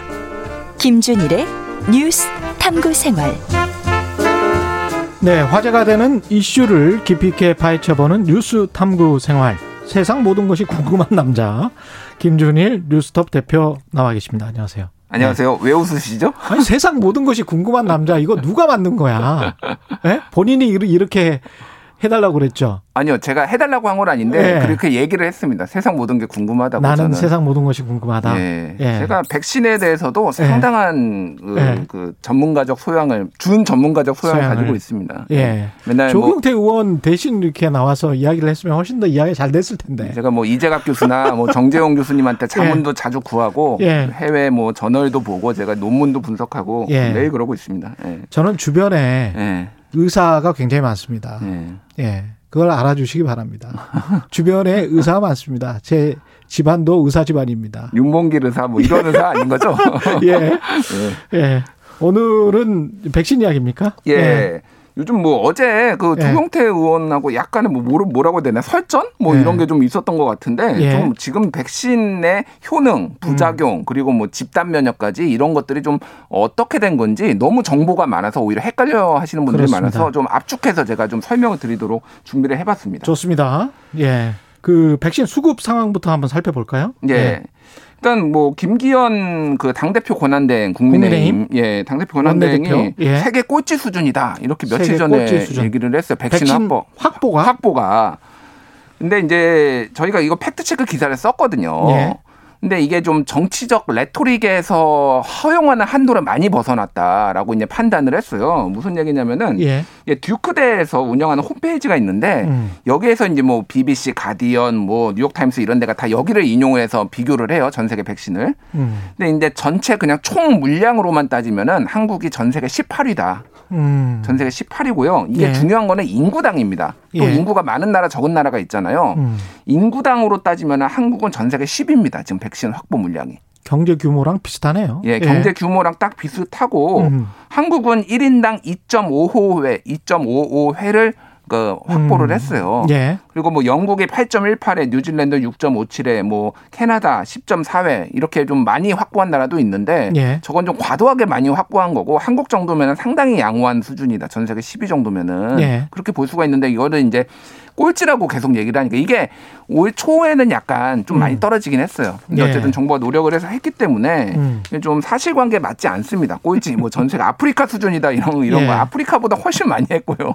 예. 아프리카 수준이다라고 말하면 일본보다는 훨씬 낫다. 뭐 이런 식으로도 비교할 수가 있는 거죠, 사실은. 일본이 우리나라보다 백신 물량 자체는 확보를 좀 더 했습니다. 그랬죠. 예, 근데 이제 그런데- 접종 같은 경우는 음. 좀 문제가 있죠, 일본이. 접종률은 이제 또 다른 이제 데이터가 있는데 음. 뭐 our da 어, our world in data.org라는 데에서 보통 이제 언론들이 많이 인용을 해요. 예. 거기에서 어제 기준으로 봤는데 예. 한국이 7.1%고요. 전 국민의 어, 7.1%. 예, 접종률이 그리고 예. 세계 평균이 8.3%입니다. 8.3%. 세계 평균에 못 미치네요. 세계 평균에 조금 못 미치는데 예. 근접했어요. 예전에는 이거, 화, 이거 막 2% 한국이 이럴 때 음. 세계 평균은 뭐 6%막 5, 6% 이랬으니까 차이가 좀 많이 났거든요. 예. 거의 다 따라잡았다 지금. 음. 그리고 아시아 평균은 4.58%고요.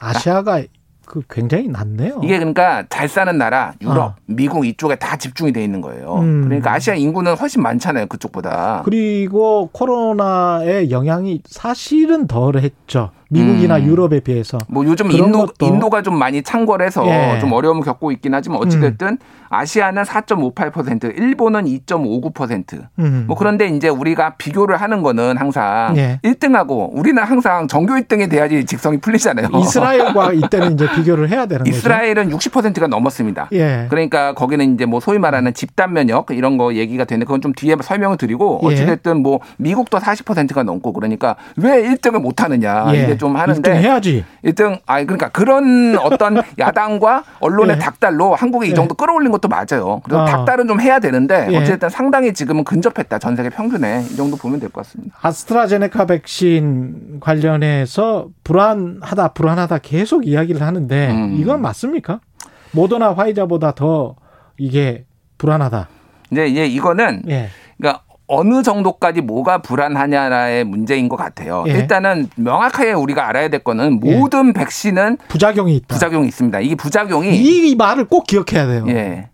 그 모든 그 CDC랄지 모든 곳에 음. 있는 첫 번째 워딩이 이겁니다. 그러니까 코로나 백신뿐만이 아니라 예. 인류가 맞아왔던 모든 백신에는 다 부작용이 있어요. 약은 모든 약은 부작용이 있고요. 네. 모든 경제 정책은 부작용이 있습니다. 음. 예. 이걸 꼭 기억하셔야 됩니다. side effect죠. 정확하게는 예. 이게 부정하다 할 때 그 부자가 아니라 그렇습니다. 정부 할때 예. 이제 side effect인데 예. 뭐 side effect가 좋은 side effect도 가끔 나오죠. 예전에 심장 질환 치료하려고 하다가 발기부전제가 나 바- 바이아그라 예. 뭐 이런 것도 나온 이런 사이드 아. effect도 있었어요. 예, 아침부터. 예. 예, 어찌 됐든.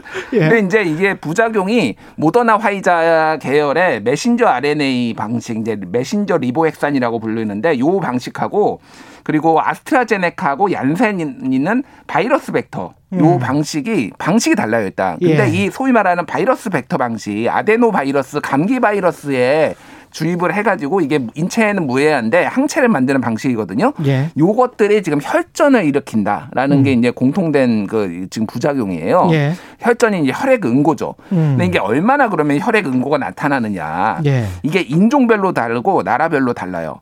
근데 일단은 그렇죠. 유럽에서 이제 덴마크나 이쪽에서 조사를 한 바에 따르면은 음. 100, 100만 명당 한 다섯 건 정도. 예. 예, 뭐 다섯 건에서 여섯 건 정도가 이제 나온 거예요. 음. 근데 한국 같은 경우에는 원래 이 유럽 인종에 비해서 이 소위 말하는 백인에 비해서 혈액 응고 혈전 자체가 덜 10분의 1 수준이라고 합니다. 음. 원래 그러니까 이게 그렇죠. 혈액 응고는 원래 생겨요. 예. 그러니까 이를테면은 그 뭐죠? economy class 증후군이라고 economy 그 비행기 그렇죠. 오래 다리 타서 다리 우리가 막 저리고 막 그렇죠. 예, 가만히 예. 앉아 있으면은 혈액 음. 응고가 생겨가지고 그래서 압박 스타킹 같은 거 이런 거 신으면은 그거 낫다라고. 얘기하잖아요. 예. 원래 인구 100만 명당 한 명씩 생깁니다. 그냥 그냥 음. 자연 발생적으로. 예. 근데 그 자연 발생적보다 조금 더 생기는 건데 음. 한국 같은 경우에는 그 성백린 백신 실용화 기술 개발 사업단장이 최근에 인터뷰를 했는데 원래 한국은 어, 유럽인에 비해서 10분의 1 수준이다. 예. 그러니까 우리나라도 이 100만 명에 한 명 정도 지금 아스트라제네카 혈전이 이제 나올 나오는 것으로 이제 파악이 됐다 이렇게 봐야 되죠. 100만 명 중에 한 명. 음, 그리고 그 인종과 뭐 나라 말씀하셨는데 사실은 일본이 음, 관료주의나 이런 여러 가지 문제도 있어서 백신 접종률이 낮은 것도 사실이지만 음, 화이자밖에 지금 승인을 안 했거든요. 그렇죠. 일본 같은 경우는 왜 화이자밖에 승인을 안 했냐? 처음부터 그 임상이 사실은 대충 됐잖아요. 음, 그래서 나라별 인종별 임상이 제대로 안 됐다라고 일본 정부가 판단을 한 거예요. 음, 그래서 그쪽에서 FDA에서 뭐 승인한 거는 뭐 필요 없고 우리나라에서 그러니까 일본이죠. 음. 일본에서 제대로 실험을 해서 이 숫자를 맞춰라라고 음, 사후에 새롭게 임상을 하라라고 요구를 한 거예요. 예.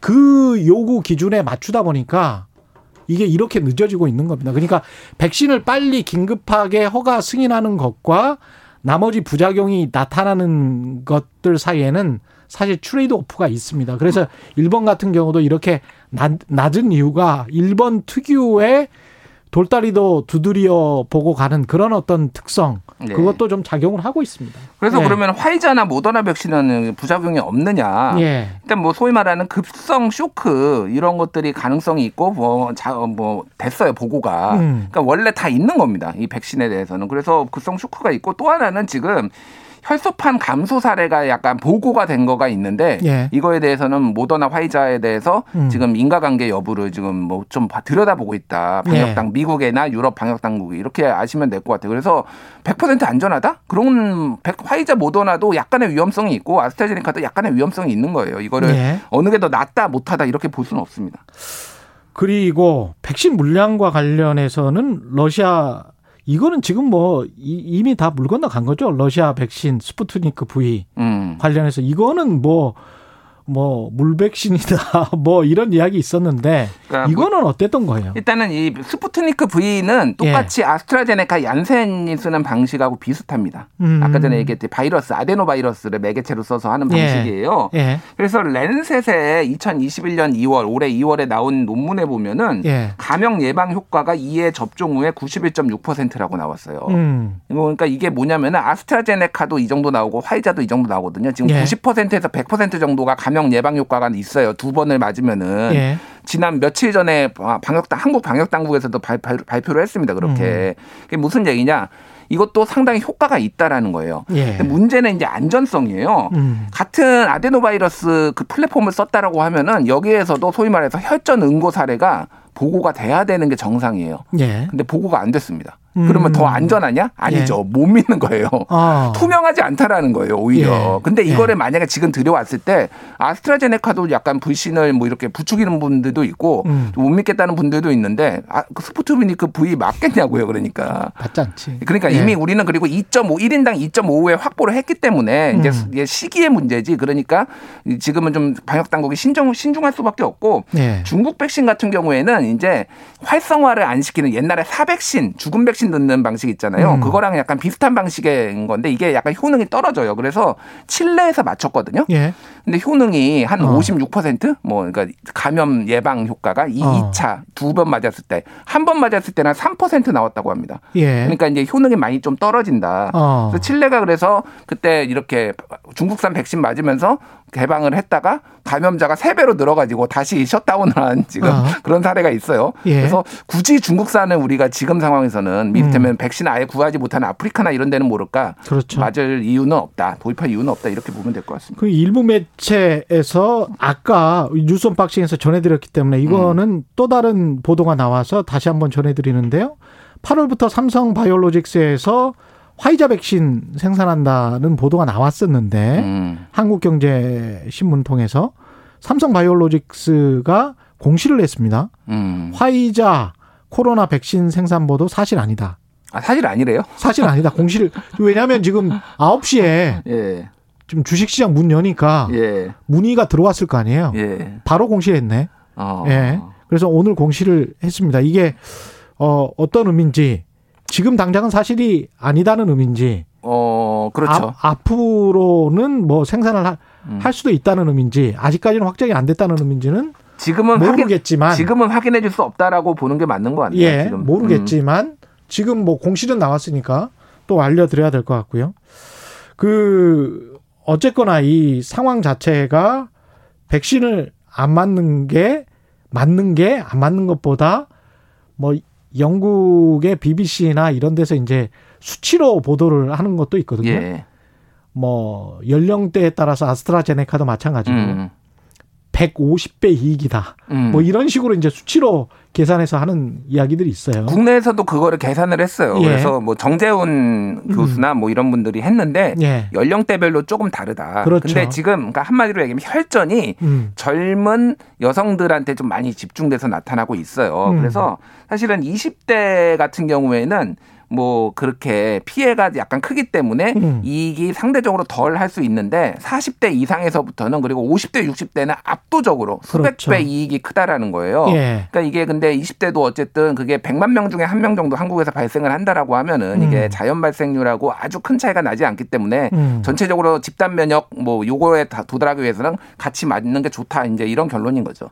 그리고 다른 변이 바이러스도 이게 맞서서 싸울 수 있는 가능성이 있다. 음. 이런 이야기도 지금 계속 나오고 있습니다, 사실은. 변이 바이러스는 네. 계속 또 측정을 해봐야 되는 문제라서 좀 그렇죠. 다르긴 하는데 어쨌든 예. 예. 전에 남아공 바이러스 같은 경우에는 음. 기존 백신이 효과가 절반으로 떨어졌다 이런 것들은 있는데 메신저 RNA 방식 같은 경우에는 또 금방 6개월이면은 플랫폼을 변경을 해서 또 만들 수 있다라고 하거든요. 예. 그게 그러니까 뭐 좀 새로운 대응책이 될 수가 있겠죠.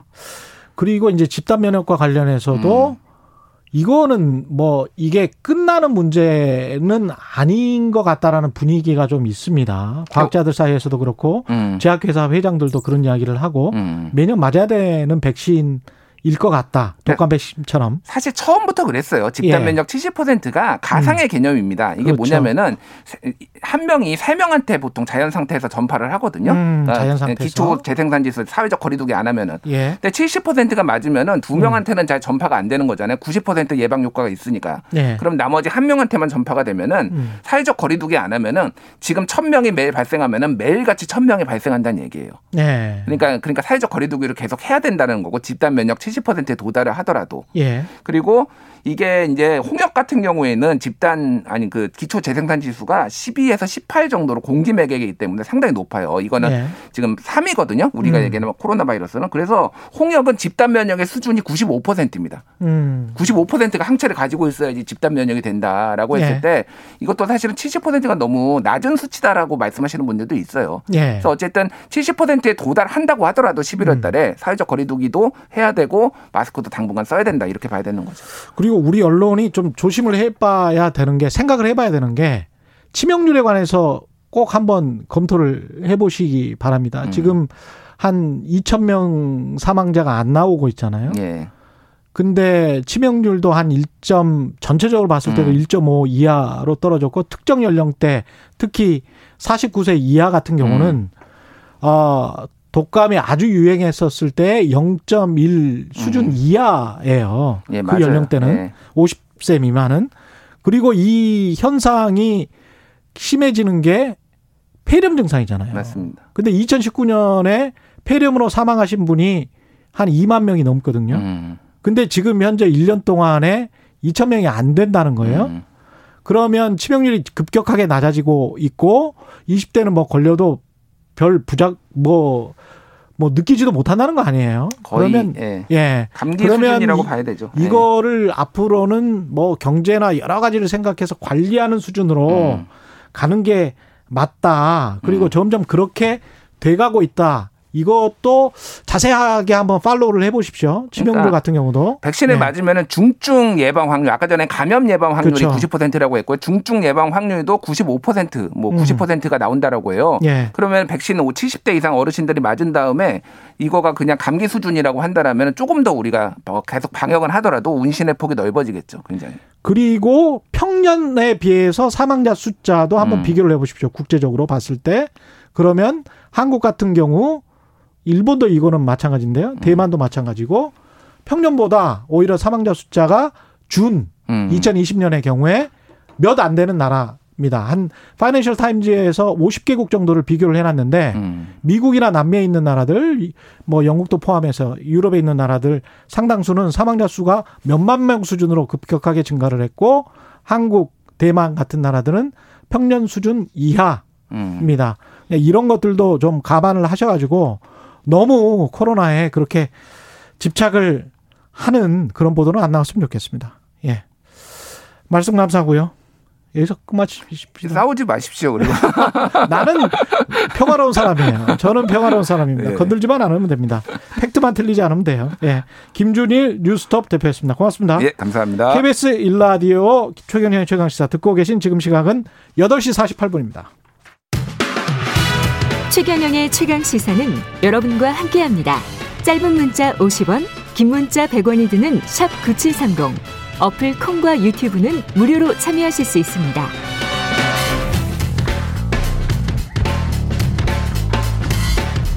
예, 코로나19 사태로 음식 배달 시장이 커지면서 요즘 부업으로 배달에 뛰어드는 일반인들이 크게 늘었습니다. 배송 수산도 도보에서부터 자전거, 퀵보드, 자동차까지 다양한데요.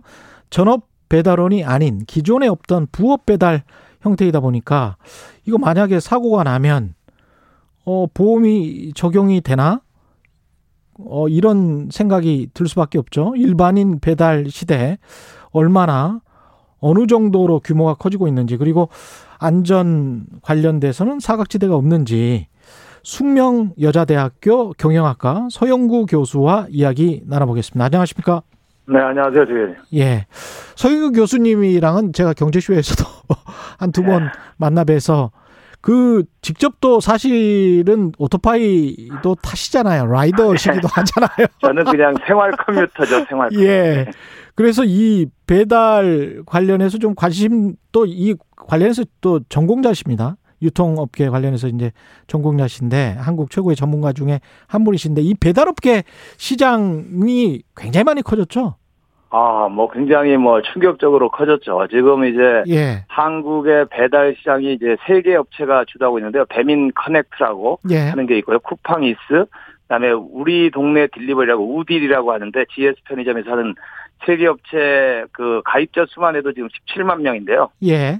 굉장합니다. 17만 명이 그 한 3년 전에는 어- 제로였어요. 예. 어떤 시장이 17만 명이라는 종사자 수가 생긴 거죠. 제가 어디 물류시장 관계자한테 이야기를 들어보니까 저쪽 그 수도권 쪽에 그 쿠팡 같은 곳 물류업체의 그 물류 창고가 400m가 넘는다고 하더라고요, 길이가. 아, 그렇죠. 예, 네. 어마어마하더만요. 근데 그거 어마어마합니다. 그게 또 모자라서 700m짜리를 만든대요. 네.